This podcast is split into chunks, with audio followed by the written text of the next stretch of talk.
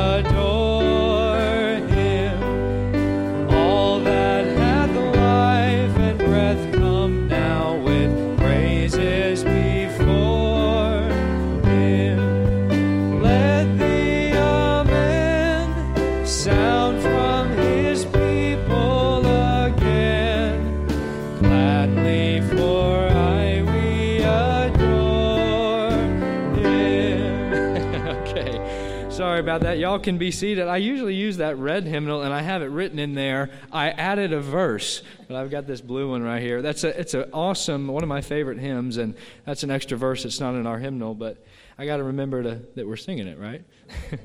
okay, I think we'll have whoever.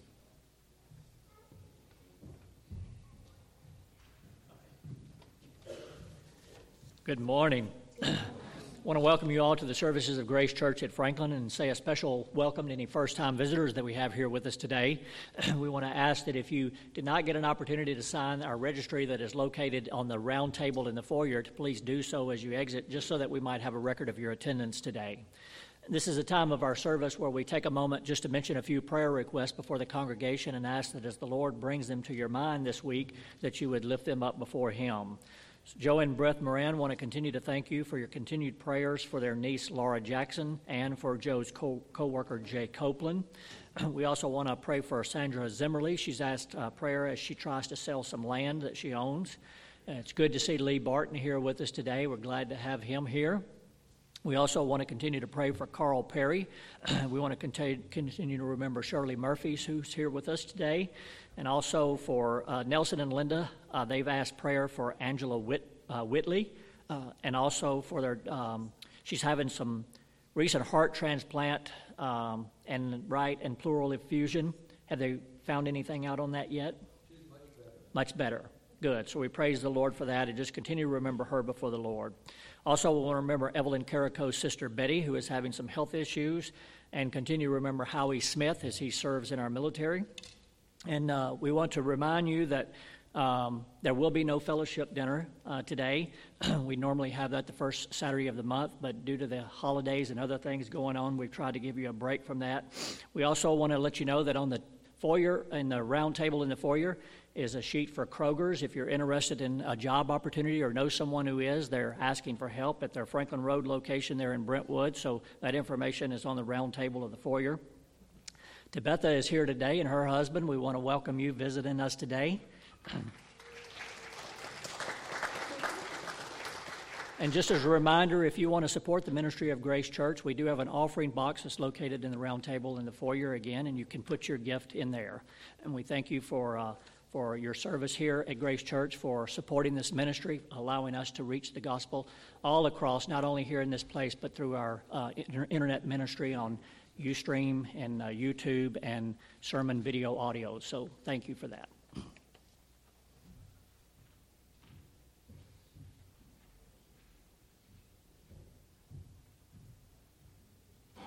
Thank you, Brother Todd. Good to see all of you today.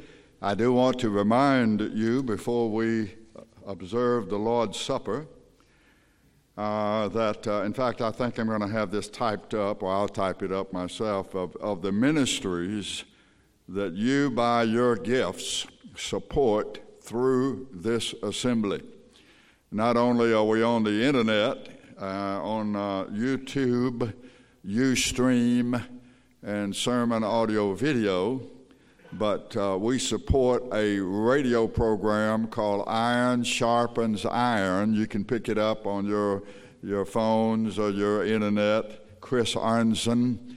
Uh, we support Daniel Shanks, who is a missionary in Dominica. Uh, we support uh, missionaries that have a training school to train people for the ministry in South Africa. Uh, we have sent almost 600 Bibles, or 540, I think to be exact, to Nigeria. And we also support Grace Centers of Hope, which is up in Michigan, in Pontiac, Michigan, as well as keeping the lights on in this place and allowing me to eat something next week. All of these things you support, and we want you to know that we deeply, deeply appreciate it. On the first Sunday of each month, for years and years, we have observed the Lord's Supper, and we usually have dinner following this, but we limit some of those dinners during this time of the year. There's so much activity in November, December, and even in January, and that's why we're not having a fellowship dinner today. But we are going to fellowship with one another, and we're going to fellowship with our Lord Jesus Christ. I'm glad to see all of you. I hope you'll pay attention to those who are still missing in our ranks. and uh, that you'll give them a call and let them know that we are missing them. Many people are still kind of staying away because of the coronavirus. The Lord Jesus Christ assembled with his disciples and he assembled with them to partake of the Passover meal. Of course, we know and believe, and it is taught in the book of Romans, that our Lord Jesus Christ is our Passover lamb. We offer him up to the Father as our sacrifice, being cleansed by his blood and his substitutionary death. He sat down with his disciples on the eve of the Passover, and I've no doubt that perhaps he enlarged a little bit about the Passover and how he is the fulfillment of that Passover. And they partook of bread and wine. Now, you have to know then that if Jesus partook of bread and wine before, before he was betrayed by Judas Iscariot, before he was beaten and interrogated by the Romans and finally crucified, you have to know that when he said, Take and eat, this is my body, this must mean this is a symbol of my body. This is not really my body, this is a symbol of it. This is uh, something that pictures to you my body, which is going to be crushed. And when you take that bread and you crush it in your teeth with your jaws, you should remember how our Lord Jesus Christ was crushed under the judgment of God for our sins. And when he said, Take this, this is wine, this is my blood, which is shed for you, his blood was still in his veins. He had not been beaten, he had not spilled of his blood, any of his blood. So that must mean this is a symbol of my blood. This is an, an emblem. This is a, uh, a picture of my blood which will be shed out. And so when you take that wine, you should remember that the precious blood of our Lord Jesus Christ was shed on Calvary for our sins. I'm going to read some passages of Scripture after everyone is served, and I will be reading some passages of Scripture while you're coming up to, uh, to serve your, yourself. Now, what we're doing, and we've been doing this since, um, uh, since the coronavirus uh, has occurred in this country, and I think everybody likes it okay. We have wine and bread down here. We're going to file out row by row. The bread is in a cup as well as the wine, and you take that. If you wish to participate, you take that, and then you return to your seat. And after everyone has served, then I'll lead you and we will all partake together. First, let's pray. Our Father, we call upon you in the name of the Lord Jesus Christ, and we have come here today to worship him. We've come here, O oh Father, because we have a Savior, we have a substitute. We have one who stood in our very room and instead, who stood between the halls of judgment and condemnation and took our sins upon himself and gives us his righteousness, his righteousness to all who come to him in faith, believing on him, confessing him as their Lord and Savior. How thankful we are that today we can rejoice because we have hope in life and we have hope in death and we have hope in eternity. We pray now that you will sanctify to us all that we're going to do as we remember our Lord in his death for us. I thank you in Jesus' name and for his sake. Amen. All right, let's all stand up together. And uh, Elder Turner and Elder Foster can lead us, and we'll begin.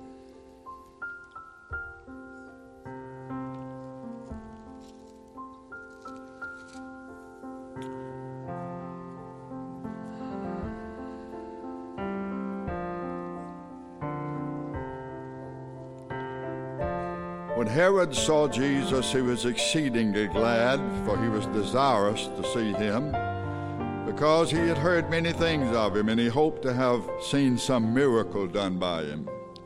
And then he questioned him with many words, but Jesus answered him nothing. And the chief priests and the scribes stood and vehemently accused him. And Herod, with his men of war, set him at naught and mocked him and arrayed him in a gorgeous robe and sent him again to Pilate. And the same day, Pilate and Herod were made friends together, for before they were at enmity between themselves. And Pilate, when he had called together the chief priests and the rulers of the people, said unto them, You have brought this man unto me as one that perverts the people, and behold, I've examined him, and I find no fault in him, touching those things whereof you accuse him. No, Herod finds no fault in him either, for I sent him to him, and lo, nothing worthy of death is done unto him. I will chastise him and release him. But they all cried out at once, saying, Away with this man, release unto us Barabbas. Barabbas was a thief, and he was put in prison for murder uh, also. Pilate, therefore, willing to release Jesus, spake again to them, but they cried out, saying, Crucify him, crucify him. And he said unto them the third time, Why? What evil has he done? I find no cause of death in him. I will therefore chastise him and let him go. But they were urgent with their loud voices, inquiring that he might be requiring that he might be crucified. And the voices of them and of the chief priest prevailed. And Pilate gave sentence that it should be as they required. And he released unto them him that for sedition and murder was cast into prison, whom they had desired, but he delivered Jesus to their will. And as they led him away, they laid upon one Simon, a Cyrenian, coming out of the country, and on him they laid the cross that he might bear it after Jesus. And there followed him a great company of people and of women, which also bewailed and lamented him. But Jesus turned to those women who were weeping, and he said, Daughters of Jerusalem, do not weep for me, but weep for yourselves and for your children. For behold, the days are coming in the which they shall say, Blessed are the barren, and the wombs that never bare, and the breast which never gave suck. And then they shall begin to say to the mountains, Fall on us, and to the hills, Cover us. For if they do these things in a green tree, what shall be done in the dry? Even in our Lord's death, in his preparation for death, you can see substitution they had a fellow named Barabbas who deserved to die, and then they had the Lord Jesus Christ. And they wanted the criminal to be released and Jesus to die.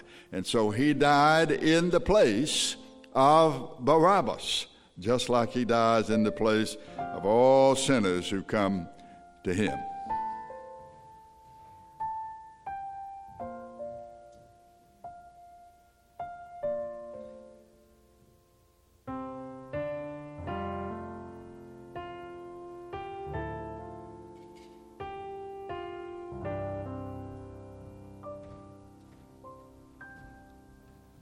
I'm going to read from 1 Corinthians chapter 11, written by the Apostle Paul under the inspiration of the Holy Spirit regarding the Lord's Supper, beginning in verse 23 of the 11th chapter of 1 Corinthians. It is written, I have received of the Lord that which also I delivered unto you. That the Lord Jesus, the same night in which he was betrayed, took bread, and when he had given thanks, he brake it, and he said, Take and eat. This is my body which is broken for you. This do in remembrance of me. We thank the Lord that he took a body that it might be broken for our sakes. After the same manner also he took the cup when he had supped, saying, This cup is the New Testament in my blood. This do ye as oft as you drink it in remembrance of me. We thank the Lord that having taken a body, he was willing to shed his blood for our sakes. As often as you eat this bread and drink this cup, you do show the Lord's death till he come. Our Father, we call once again upon you in the name of the Lord Jesus. How we thank you that you sent him into the world, that whosoever believeth in him should not perish but have everlasting life. We are so thankful that you, in your wisdom, found a way to be just and to justify the sinner that believes in the Lord Jesus Christ. We praise you. We thank you. We ask that you will be here with us in these services, that you will bless your word and the teaching thereof, that you will give us ears to hear, eyes to see, and hearts that understand, for the honor and glory of him who loved us and gave himself for us, even our Lord Jesus Christ, in whose name we pray. Amen. All right. We're going to do an old song for you, an old hymn, and you can sing along with us. This world is not my home, I'm just passing through. Let's stand together.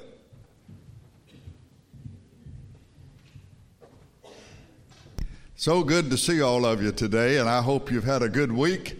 And I hope you're looking forward to a good week this coming week. It, they're saying we're going to have some warmer climes here the first part of the week can sit mm. down. No, we're going to let them stand up. Are you going to let them stand up? yeah. Mm.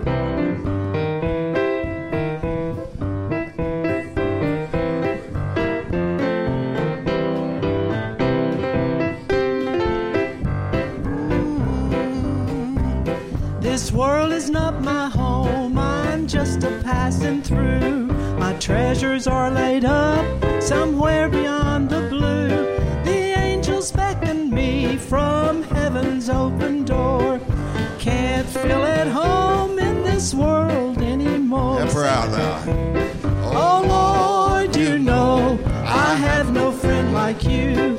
If heaven's not my home, then Lord, what will I do? The angels beckon me from heaven's open door, and I can't feel at home in this world anymore.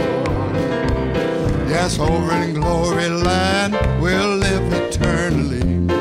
Saints on every hand shouting victory. The song of the sweetest praise drift back from heaven's shore, and I can't feel at home in this world anymore. Help us out.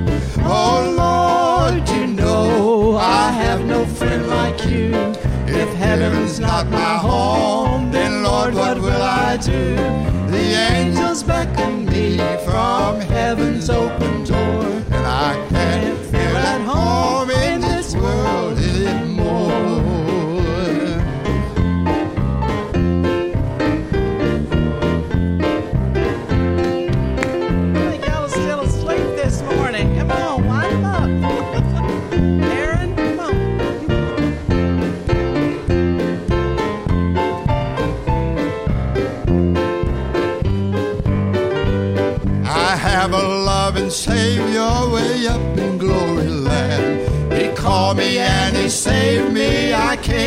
His command. The precious blood He shed has washed me white as snow. And I can't feel at home in this world anymore. Oh Lord, you know I have no friend like you. If heaven's not my home,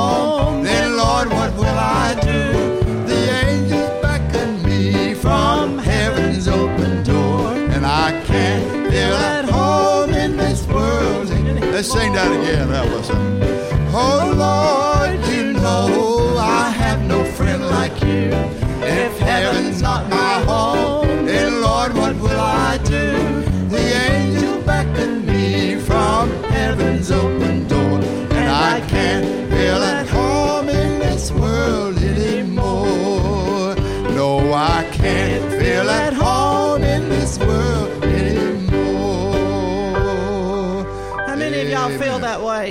get out in the world and listen to all that they have to say, and you know what happens? You go, Where am I? I don't believe anything that's going on in the world today. So you can go home and sing this This world is not my home. I'm just passing through. I like that. You'll just remain standing for the reading of Scripture. We're glad to have all of you who are here today. And if you have your Bibles, get ready to open it to Genesis chapter 39. And we'll continue in our story of Joseph. And today will be the 19th study regarding Joseph, a wonderful, wonderful picture of our Lord Jesus Christ. We're going to ask the Lord to help us this morning as we look into His holy word. Ah, Father, my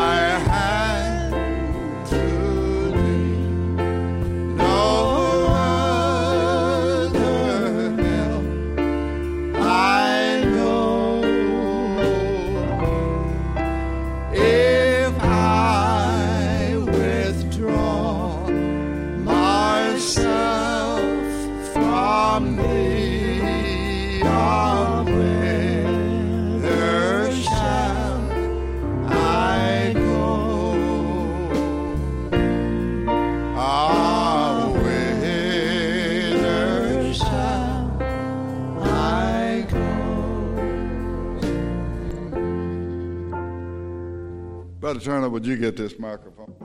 Thank you. Psalm 30, Psalm, Genesis chapter 39. I got a psalm in my mind. Genesis chapter 39. So glad to have all of you again. This is the 19th study on the story of Joseph, and I've titled this message reluctantly The Power of Slander. The Power of Slander. We know that Joseph is serving in the house of Potiphar. I'll tell you more about that in just a moment. It says in verse 11 It came to pass about this time that Joseph went into the house to do his business, and there was none of the men of the house within. And she caught him by his garment, saying, Lie with me. And he left his garment in her hand, and he fled, and he got him out, got himself out.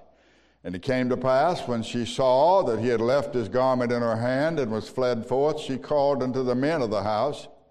And she spake unto them, and she said, See, he has brought a Hebrew unto us to mock us. And he came in unto me to lie with me, and I cried with a loud voice. And it came to pass, when he heard that I lifted up my voice and cried, that he left his garment with me and fled and got out. And she laid up his garment by her until his Lord, that's her husband, came home. And she spake unto him according to these words, saying, The Hebrew servant which you brought in unto us came in to mock me. And it came to pass as I lifted up my voice and cried that he left his garment with me and fled out. And it came to pass when his master heard these words of his wife, when she spake unto him, saying, After this manner did thy servant to me, that his wrath was kindled.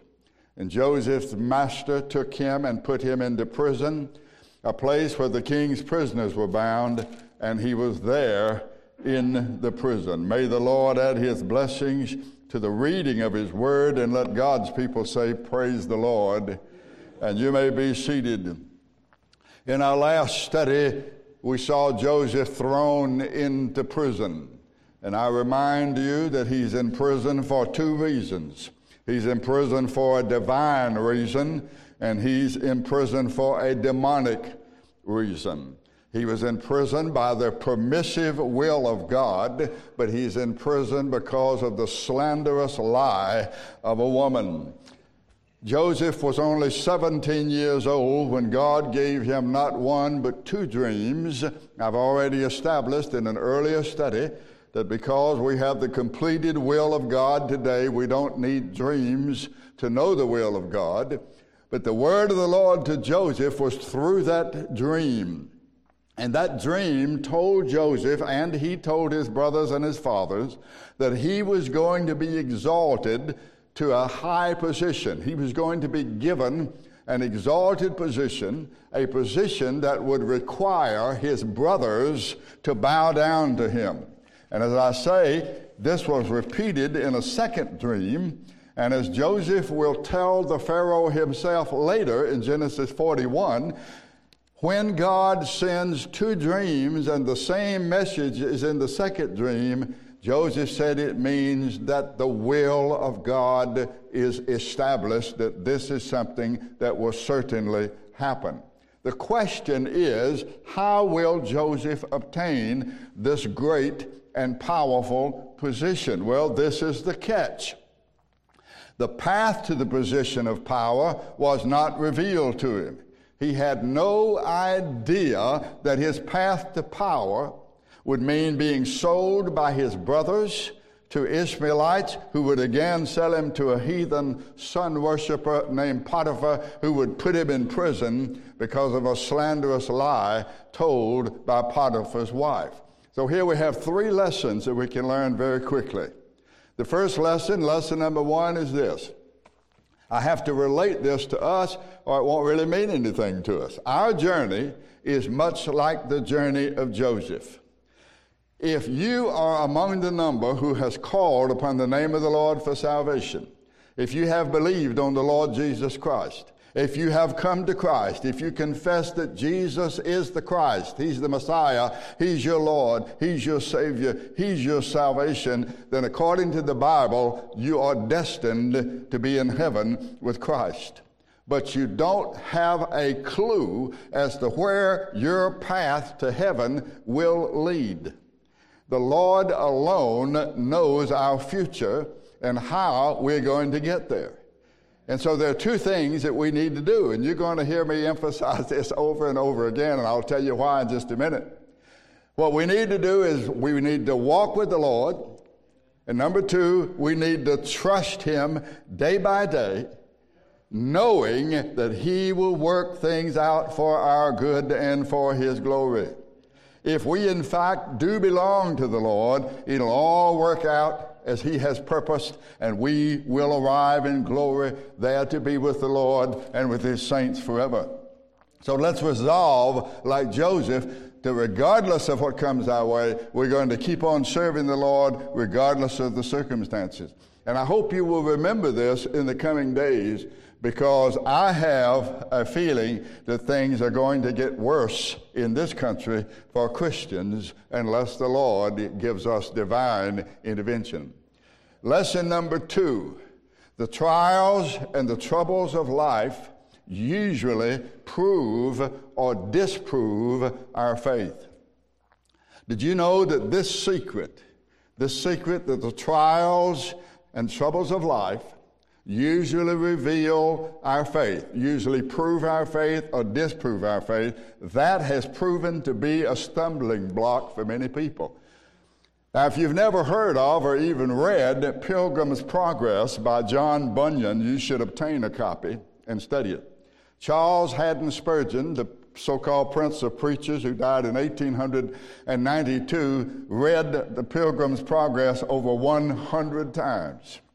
And you may not know it, but once upon a time it was required reading in all of the schools in America. Pilgrim's Progress shows that the way to the celestial city is fraught with many dangers and many snares. And Mr. Bunyan shows that multitudes who start out for glory turn out of the way because of trials and because of troubles and because of temptations. But if you've never read Pilgrim's Progress, you can read the Bible, I'm sure. And Mr. Bunyan, Mr. Bunyan got everything he said from Scripture. It was Spurgeon who said that if you pricked John Bunyan anywhere, you'd get Bible. Wherever you pricked him, he was just full of Scripture. By the way, he wrote Pilgrim's Progress. He wrote all those other books while he was in prison. What was he in prison for? He was in prison for preaching the gospel, quote, without a license. They'd gotten to the place where the state had to authorize you. We're coming to that place. The state has to authorize you. If you want your gifts to be tax deductible, if you want to be able to freely say whatever's in the scripture, you're going to have to pay some taxes. You're going to have to get in line with the, with the government. And that's what happened in, in Bunyan's day. And so he was put in prison. And when he went to prison, he left a blind, a blind daughter.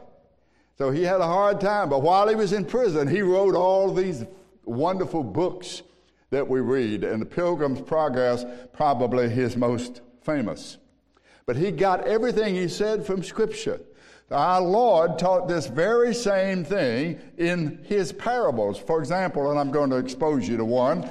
You don't have to turn over there right now, but in the first 12 chapters of the Gospel of Matthew, there are no parables. Beginning in chapter 13, Jesus began to speak in parables. And one of the first parables, maybe the first parable that he taught, was the parable of the sower and the seeds, or the four kinds of hearers. And this is what he says in that parable. I'll tell you where you can find it, and you can look it up later. First, he says that some hear the word of promise, but they don't press forward to really understand it. And so they have the word and its promises snatched from them and they eventually fall by the wayside. That's Matthew chapter 13, verse 19. Secondly, he said, This is Jesus, our Lord, speaking here. He said, Some hear the word of God and immediately with joy seem to rejoice in it, but down the road, when trouble or persecution arises because of the word, they quit, they turn back, they wither away. Matthew chapter 13, verses 20 and 21. Then in the third place, he said, Some hear and seem to receive the Lord's word, but by and by, because of the worries of life and the deceitful pleasures of wealth, all they claim to have believed comes to nothing. So it is as though they never really heard at all. Matthew chapter 13, verse 22. Now, in this parable of the sower and the seeds, only one in four who professed faith in the Word of God press on regardless of the situation or the circumstance. I want to be in that number, don't you? By the grace of God, I want to press on through the trials of life like Joseph did. If I have truly embraced Christ, I will continue in the faith until the end. Pressing on doesn't save you, but it may show whether or not you are saved. Here's the third lesson. The third lesson is the trials and troubles in the life of our Lord Jesus Christ have proved to be a stumbling block for many. Nobody who knew Joseph and all he was going through would have ever believed that he was the future governor of Egypt. And nobody who knew Jesus and all he was going through would believe that he was the only begotten Son of God, that he was the promised Messiah, that he was the Savior of the world. Somebody said years ago, nobody will believe this stuff but a fool or a Christian. And Paul said, We are fools for Christ's sake. 1 Corinthians 4 and verse 10. This is why multitudes have rejected Jesus as the true Messiah, especially the Jewish people. You see, the idea that they had of the Messiah was that he would manifest himself in full glory and he'd simply take over the kingdoms of this world and there would be no lowly birth in a manger, no question of who his father was, no prostitutes or worldly folks in his family history, no rejection by those who hear him, and certainly no ignominious death by crucifixion. How in the world can a person who suffered all of these things be the Son of God, be the promised Messiah, be the Savior of the world? They said when they stood around his cross, he can't save himself. How can he save anybody else? And of course, they did not realize, as I mentioned last week, that they spoke the truth. If he had saved himself, we would have to die in our sins. Because he didn't come here for himself, he came here for his people. He was crucified. But to the, the, the casual observer, all the events that befell our Lord Jesus Christ would seem to indicate that he could not be the most blessed Messiah. In other words, everything that happened to Jesus has proven to be a stumbling block for multitudes. Listen to the Apostle Peter. I quote him from 1 Peter chapter 2. He said, Unto you which believe, he is precious. But unto them who are disobedient, who fall away, who turn back, who do not persevere, the stone which the builders disallowed has been made the head of the corner, and a stone of stumbling, and a rock of offense, even to them which stumble at the word, who are disobedient, whereunto they were also appointed. As I said, the same goes for Joseph. However, in spite of all that happened to Joseph, in spite of what anyone believed about Joseph, Joseph was destined to be the governor of Egypt. And he kept on serving the Lord. He was determined to go on. And I am too, and I hope you are too. Many are not. In fact, the Bible tells us from Second Thessalonians chapter 2 that one of the signs of the so called last days, I'll tell you why I say so called last days in quotation marks in just a moment. In fact, I think I'll tell you now. Hebrews chapter 1, you get your Bible and you read Hebrews chapter 1. It says, In sundry times and in divers manners, God spake in time past unto the fathers by the prophets. He has in these last days spoken unto us by his Son. So the last days began with the birth of the Lord Jesus Christ. We've been in the last days for over 2,000 years. Now, I don't know where we are with regard to the second coming of Christ. I think we in America are very spoiled and we think things are bad. They're not nearly as bad as they're going to be if these things do in, indeed come to pass in our generation. But here's what Paul wrote to the Thessalonians in uh, 2 Thessalonians chapter 2 verse 1. He said, "We beseech you, brethren, by the coming of our Lord Jesus Christ and by our gathering together unto him, that you not be soon shaken up in your mind, or don't be troubled by spirit, or by a word, or by any so called letter from us, that the day of Christ is at hand. You see, somebody, somebody was spreading the rumor, circulating the lie that Paul was teaching that the return of Christ was about to happen. And he's writing to say, I haven't circulated any kind of a letter. I haven't said anything or preached any message to say that the return of Christ is right here in the next few days or next few years. He goes on to assure them that a great sign will alert them that the last days have begun. And what is that sign? It is the sign of apostasy, the sign of a falling away, the sign of people leaving the faith. This is what he says Let no man deceive you by any, de- any means, for that day shall not come except there come a falling away first. The falling away, people leaving the faith, leaving the churches. And by the way, I should have brought the statistics that I researched here in the last week or two. Thousands of people, hundreds of thousands of people are leaving the churches today. They're leaving because they're not really hearing anything. They're leaving because they don't really believe anything. They don't have a God who rules and reigns. They don't have a God who can save them. So I'm asking, will we be part of a falling away, or will we, by the grace of God, keep on serving our Lord regardless? Because trials and troubles often reveal what we really are. And trials and troubles can reveal the faithfulness of the Lord also. He designs our path in such a way that we might be a testimony both of our genuineness and of His great grace. Now, doesn't it make sense to you that if we've been bought with a price, if we've been purchased with the blood of Jesus Christ, if God gave His Son to save us from our sins, doesn't it make sense to you that He would direct our paths? He directs our paths because such a high price has been paid for us. And I assure you that just as nothing happened to Joseph that did not advance him along the path God had ordained for him, so it is with every child of God. Everything was in the plan of God for Joseph. And we must hear this over and over and over again. Learn to trust the Lord regardless of your situation. Learn to be able to sing praises to Him when you're lying on the, in the hospital bed as well as when you just won the lotto. Learn to praise Him regardless of the situation. And two marvelous things will result. Number one, you'll come out victorious. And number two, you'll glorify Him. This is what Joseph did, and this is what we should do. So, as we're seeing in the case of Joseph, the Lord may even use wicked men and wicked women to accomplish His will for us. He used His wicked brothers to save Him. He used this wicked man Potiphar to buy him, and he used his Potiphar's wicked wife to put him in prison, and we'll see why in the next few weeks. He did this very th- same thing in the life of his beloved Son, who is our Savior.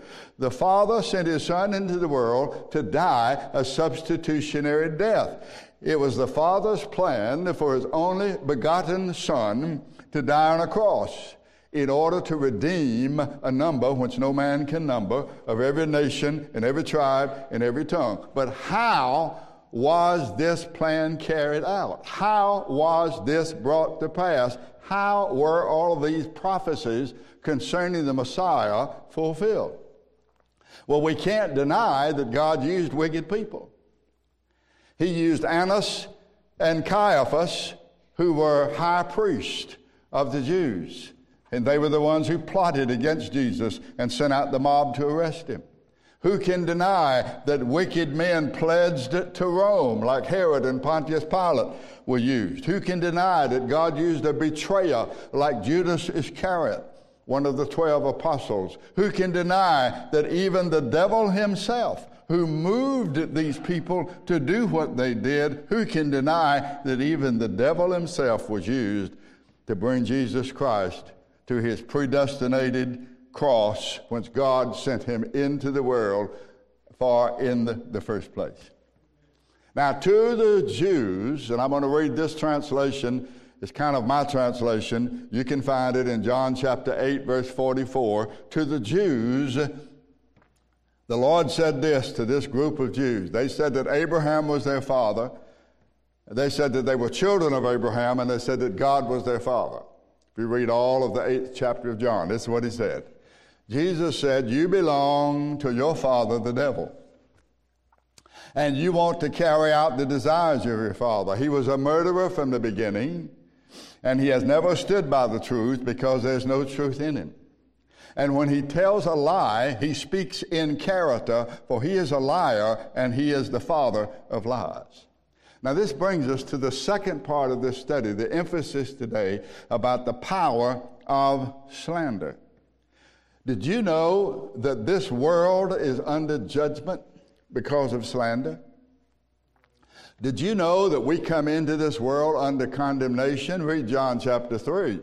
We all know John 3:16. God so loved the world that he gave his only begotten son that whosoever believeth in him shall not perish but have everlasting life. But have we read down to verse 36? This is the condemnation that life has come into the world and men love darkness rather than the light and he that hath not believed on the son of God is under the condemnation of God. That's in John's gospel chapter 3. This world is under judgment. We are come into this world under condemnation because of slander. The Lord Jesus Christ had to come into the world and suffer and bleed and die for us because of slander. I'm going to tell you about the origin of that slander in more detail, God willing, in the next couple of studies. But let's, let me open it up a little bit for you today. All slander comes from the one we call the devil. Now, his name is not devil. His name is not Satan. His name is not dragon. His name is not serpent. His name is Lucifer. He is the devil. He is Satan. He is the dragon. Those are all descriptive terms. For example, the Queen of England, what is her name? Queenie? Well, you'd get in trouble if you called her Queenie.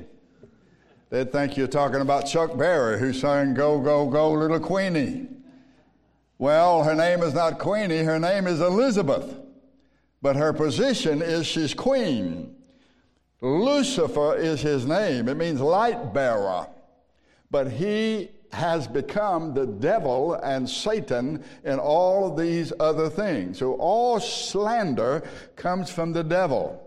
Our English word devil is a translation of the Greek term diabolos, which means false accuser, slanderer. The reason behind the disease and the destruction in this world, the reason we all have to die, the reason Joseph is in prison, the reason our Lord Jesus Christ had to suffer to save us is because of the slanderer, the liar, Lucifer. I want to say it again. The cause of the sufferings of the children of God down through history, which culminated in the sufferings of the Messiah for them, is the slander of God by the father of lies. The original slanderer is Lucifer. And this means then that the war in this world uh, that has to do with the Christians, with the children of God. This means that we are not really the object of the wrath of the devil, the Lord is. And I'll show you that.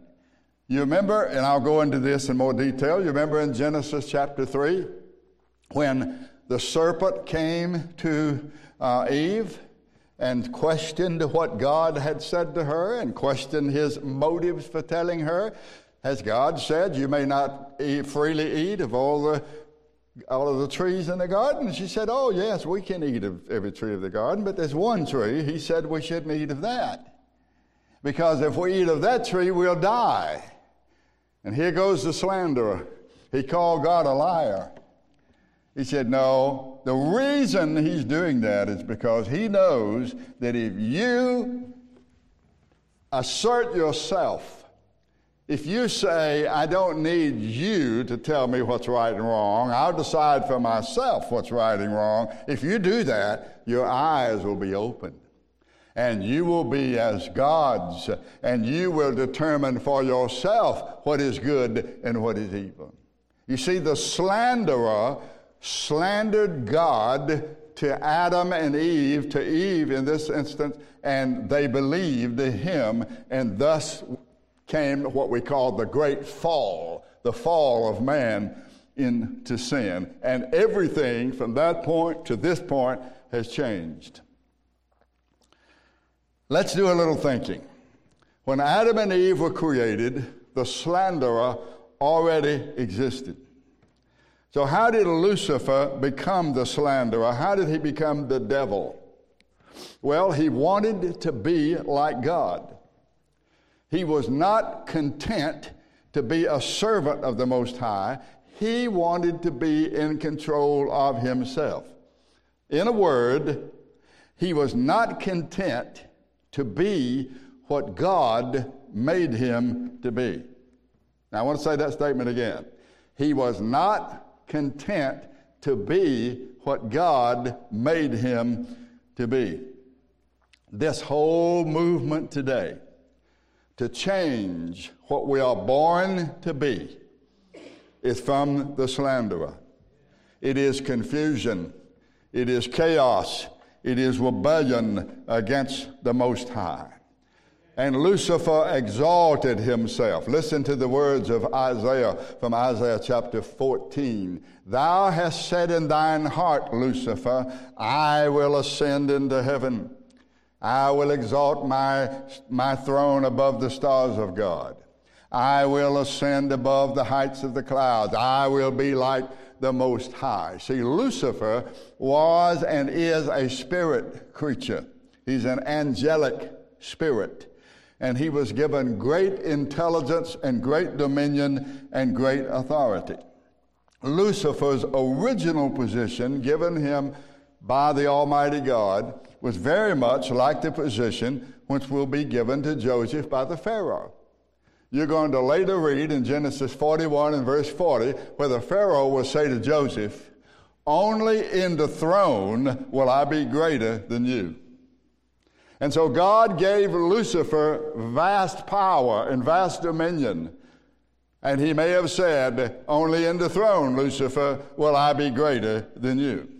Lucifer's desire to be like God, listen now, manifested itself in pride. And pride always, now all of us battle with this. Pride always manifests itself through self will. And self will seeks sovereignty over the divine will. So, so Lucifer would have said this Not thy will, but my will be done. He said this I will ascend into heaven. I will exalt my throne above the stars of God. I will sit also upon the mount of the congregations in the side of the north. That was a solemn meeting place between God and his people. I will ascend above the heights of the clouds. I will be like the Most High. You see, he's asserting his will as over against the will of God. And as I say, his motto is not thy will, but my will be done. When Lucifer fell, he was called the devil and Satan. Devil means slanderer, and Satan means adversary. So Lucifer, his name means light bearer, became the slanderer, the devil, and the adversary, Satan, against the God who made him. Not not thy will, but my will be done. And so Lucifer is against not only God, but he's against anyone who says, Not my will, but thy will be done. Now listen, this war against Almighty God is beyond history. When I say history, I have in mind now the human race. It is prehistory. It predates the creation of the earth. But what happened before history, as I hope to show you, has affected and does affect all of Earth's history. All rebellion against the will of God and the sovereignty of God in this world from the beginning is of the slanderer. All rebellion against the sovereign will of God from the beginning is of the slanderer. The movement to corrupt, the movement to change, the movement to alter the order of the world as it was created is of the slanderer. And a few examples will suffice. To attempt to remove those who enforce law is insane. We got a movement about removing all authority, including policemen and courts of law. That's insane. What is that denying? That movement is denying the depravity of man. It's a denial that natural men are not sinners who must have law in order to have order. You can't have law, you can't have order if you don't have law. That's why we have law and order. And so if you don't have law, you don't have order. And if you don't have those who enforce the law, then the law is not going to be kept.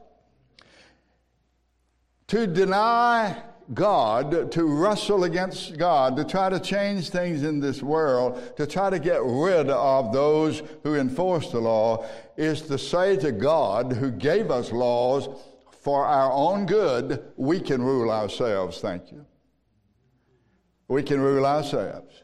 To attempt to diminish or to eliminate the rule of parents over children is hellish. What our children need is education, not indoctrination.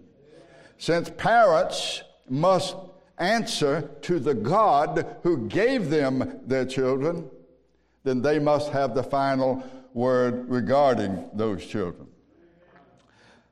There is an inexorable, that word, big word, inexorable means, it means impossible to stop or prevent.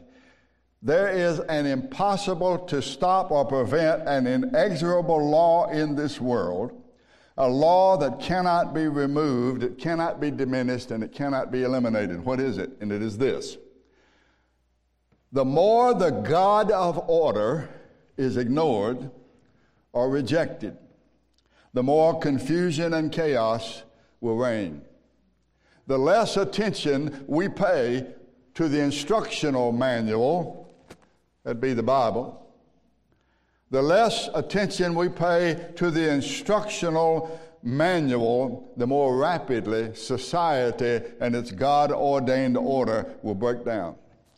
Now, we can see this happening right before our eyes at this present time. Let me give you a couple of modern examples. I try to stay away from these things, but I think necessity forces me. Let me give you a modern example. A very prominent man of power in these United States was recently honored in July of 2021 as Humanist of the Year. Now, you can read this article. You don't have to take my word for it. All you have to do is go on AmericanHumanist.org. AmericanHumanist.org, and you can read what I'm going to read to you was on that site. Here's what it says July 1st, 2021.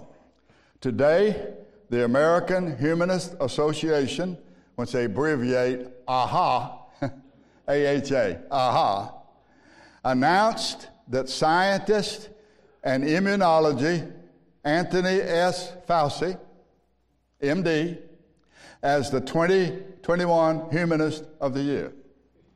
Dr. Fauci, I'm reading this article, Dr. Fauci has identified as a humanist and mentions that he aligns himself with humanistic values.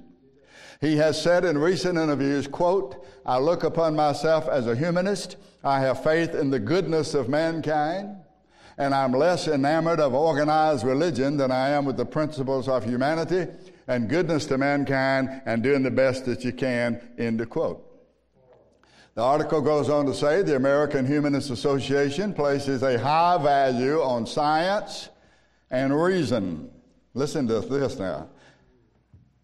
Our tagline, they say, the American Humanist Association says, our tagline is, We're good without a God. The AHA goes on to say advances the ethical and life affirming worldview of humanism. Ethical. What is ethical? That has to do with ethics. What does ethics have to do? It has to do with morality. What does that have to do with? well, what's good and what's bad? Well, how do you know what's good and what's bad? Well, God says what's good and what's bad. Whatever He says is good is good. Whatever He says is bad is bad. You remember when a man came to the Lord Jesus and he said, Good master, what good thing must I do that I may inherit eternal life? And Jesus said, Why do you call me good? There's none good but one, that is God. So if Jesus is not God, he's not good. He said so himself. Is that not right? There's none good but one. And if only God is good, that means no man is good. We're all sinners. and we're in need of a Savior. So it says, it says the AHA advances the ethical and life affirming view. So they're going to say, they're going to tell you what's good and bad. The ethical and life affirming worldview of humanism, which, without beliefs in gods or other supernatural forces, encourages individuals to live informed and meaningful lives that aspire to the greater good of humanity. End of the article from the AmericanHumanist.org. The link to that is thehumanist.com. Look that one up. Thehumanist.com, where you can read the following articles. Here's a, an article called Election Results Demonstrate Need for Atheist and humanist community to do more in 2022. Here's another article you can read. The AHA joins a brief arguing that public funds cannot be used to support religious instructions. You use public forms to perform abortions, but you can't use them for religious instructions. In other words, they don't want the Bible taught in any public area, in any school, or in any public federal, state, or local government building. Here's another one, and this is uh, the last one I mentioned to you. I had an article on the myth of free will. And in that article, they said, quote, as humanists, we know that we are not responsible to any gods or superior human beings. We are only responsible to our fellow human beings. What does that mean? Means we're going to be responsible to those who end up in power. And the article goes on to suggest that individualism must go. Individualism must go. Human beings function best, they said, when they're in a group. In other words, you, you just forget being an individual and doing what you want to do. You need to participate in the group and do what the group wants to do. Here are 10, 10 young kids sitting in a circle. And one of, one of them pulls out, let's say, some marijuana. Now, marijuana's not a big deal now, it's legal everywhere. But back 30 years ago, people were put in jail. So here are 10 people, here are 10 kids. You can pull up anything you want. Let's say it's cocaine. And uh, there's a circle of uh, kids here, and, and uh, uh one of them pulls out some cocaine. And he takes a little cocaine, and then he passes it on to the guy next to him or the girl next to him. Now, that person is under twice as much pressure to resist it. Then that person passes it to the third person. That person is under three times as much pressure. And by the time it gets around to the ninth one, the ninth child has to know who he is. He has to know his God or her God to resist that. He has to say, No, I don't have to have that to be accepted by the group. I want to be accepted by the Lord. And if the Lord accepts me, I'm happy, whether the group accepts me or not. This is the kind of thing now that's going forth in America, in our institutionals, uh, our educational institutions, and in, even in the federal government. The slanderer seems to be working overtime, and he has enlarged his camp in this country considerably. Now, the heavenly origin of the war on earth. The war on earth started in the heavenlies. At some point in the prehistory period, Lucifer's sphere included the earth. Listen to me now. When, when Lucifer, when the devil, you read about this in Matthew's Gospel, chapter 4, when, when Lucifer, as the devil, came to tempt the Son of God, he laid out three temptations the lust of the flesh, the lust of the eyes, and the pride of life. Now, I want you to notice what the slanderer said to Jesus regarding the second temptation. Let me read it to you. This is Luke chapter 4, verses 5 through 7. the devil took him up to a high mountain and he showed him all the kingdoms of the world in a moment of time.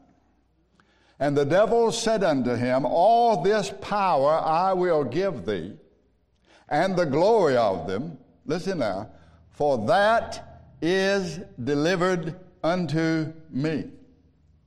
And to whomsoever I will, I give it.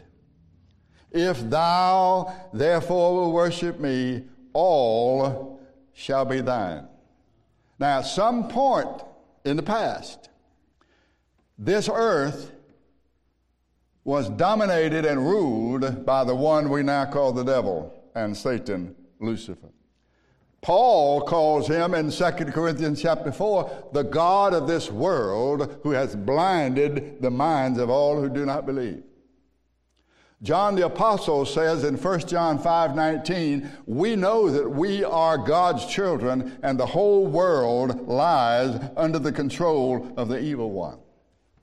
You see, one of the reasons that the Messiah came, one of the reasons that God gave his son, was to redeem, to buy back the world. To deem is to buy, to redeem is to buy back. You see, when Adam sinned, the power of justice was shifted to the slanderer. You say, how can that be? Well, a man, Adam, whom the Lord had put in control of the world, which had previously been given to Lucifer, that man, Adam, lost the right of dominion over this world through disobedience. So a man named Jesus, who by the way in 1 Corinthians chapter 15 is called the second Adam, the last Adam, Jesus came to buy it back. How did he do it? not by paying a price to Lucifer, but by paying a price to the holy law of God. According to the scriptures, before the foundation of the world, there was a rebellion against God by one third of the angelic host. And that rebellion was led by Lucifer. Now, I'm going to pause here. I'm going to read this to you, and then we're going to close for today. It's Revelation chapter 12, and I'm going to turn over in my Bible. Revelation is the very last book in the Bible. And if you go to Revelation chapter 12, according to the scripture, there was a rebellion in heaven led by Lucifer.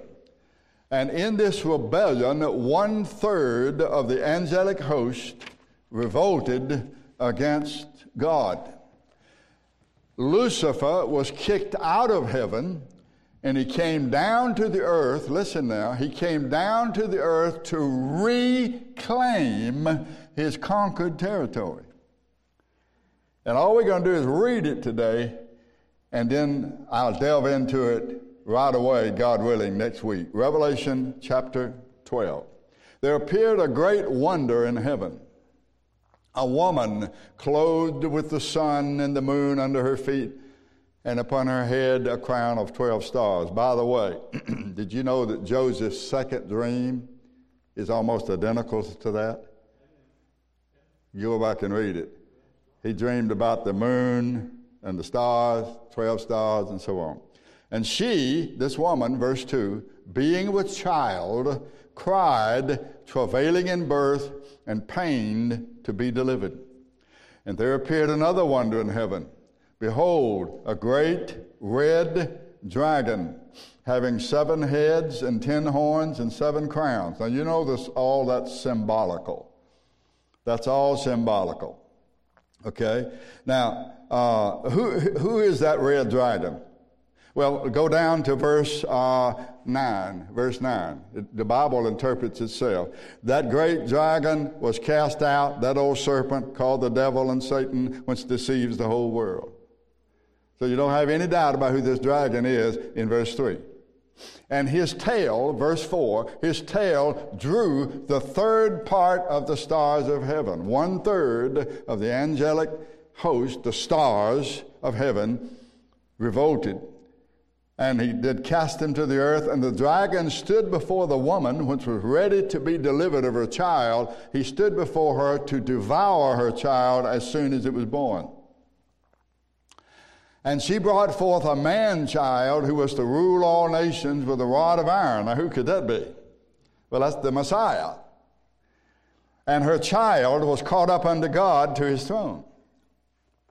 And the woman fled into the wilderness where she has a place prepared of God that she should, he should feed her there for a thousand two hundred and three score days.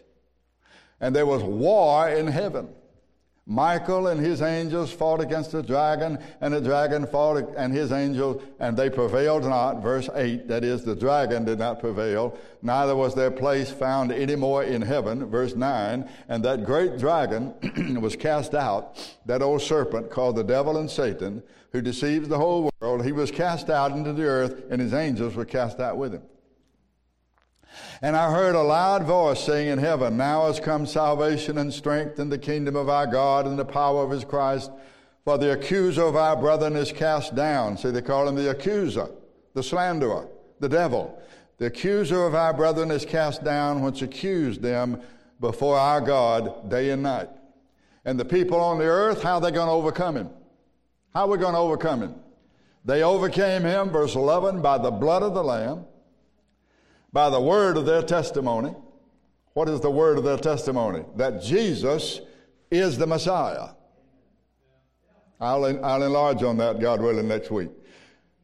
By the word of their testimony, and they loved not their lives unto the death, which means that a lot of them are going to die for holding on to the faith of the Lord Jesus Christ. Therefore, rejoice, heavens, verse 12 and ye that dwell in them, woe to the inhabitants of the earth and of the sea, for the devil has come down to you, having great wrath, because he knows that he has only a short time.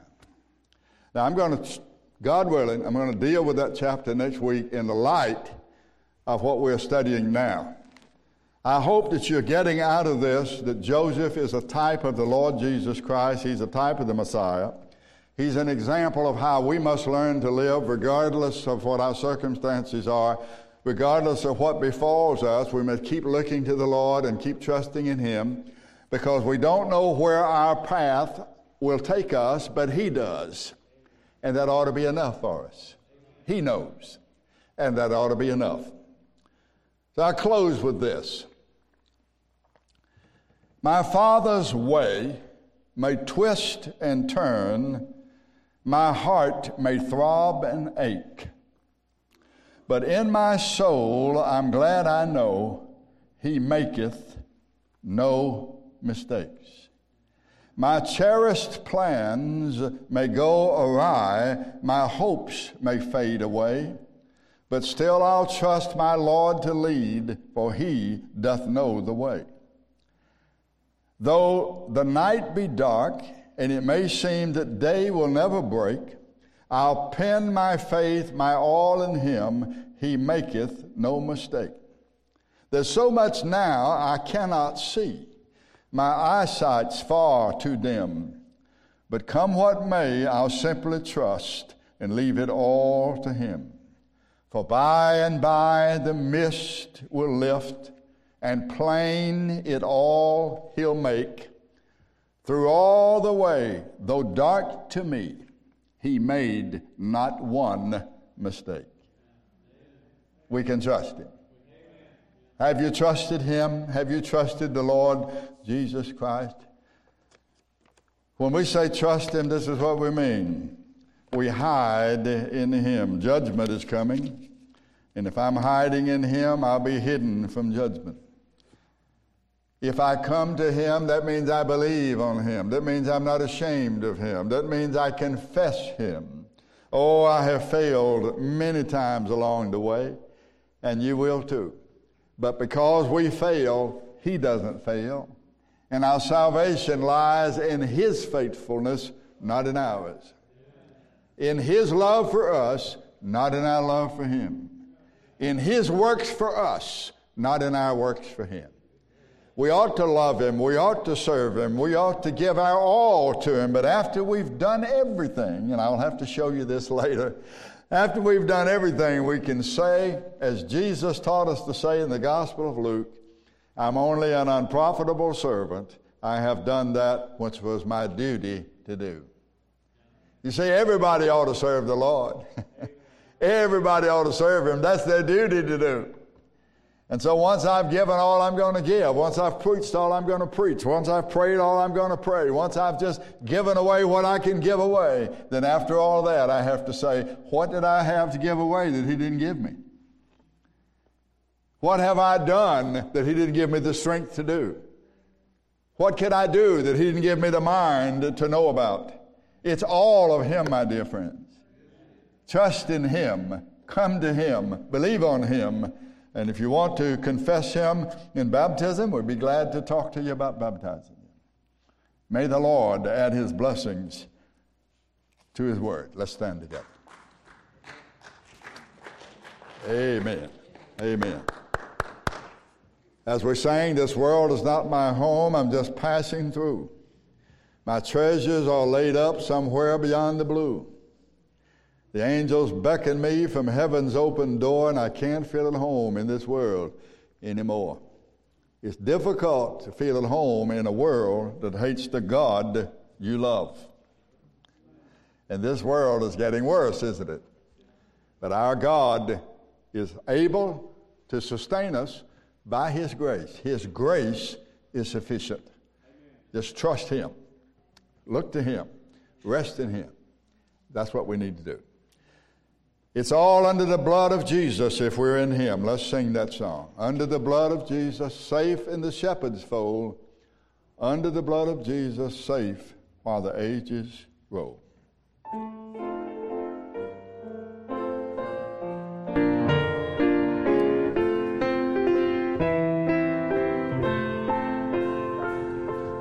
Under the blood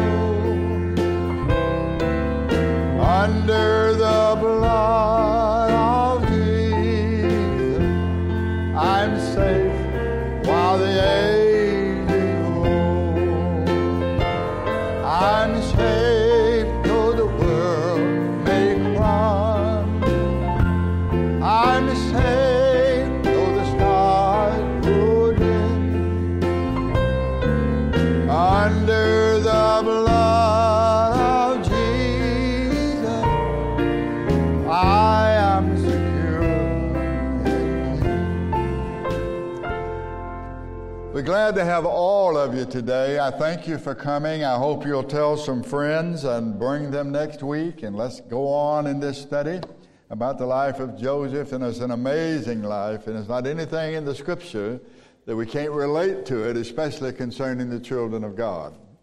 So I'm glad to have all of you here today. Especially happy to have a, a friend from Arkansas, Aaron Milligan, which is down here uh, to your right and my left, Aaron, we're just delighted to have you today. He came here and he's been working all this week at the Nashville Mission. The Nashville Mission. Don't you envy him? I'll tell you what, you got to be a special person to work at the Nashville Mission. A special person. You got to feel like that's what the Lord wants you to do. He may be coming up here, depending on how the Lord leads him, and I want you to pray for Aaron. And uh, he drove over here. He's about, uh, I think he said, what do you say, 60 miles from Memphis, something like that, in Arkansas. Let us pray. Our Father, we call upon you in the name of the Lord Jesus Christ, who loved us, who gave himself for us. And I pray that through the blood of the everlasting covenant, you will make each of your children perfect, working in them that which is well pleasing in thy sight to the honor and glory of him with whom we have to do, even our Lord Jesus Christ, in whose name we pray. Amen. And you're dismissed.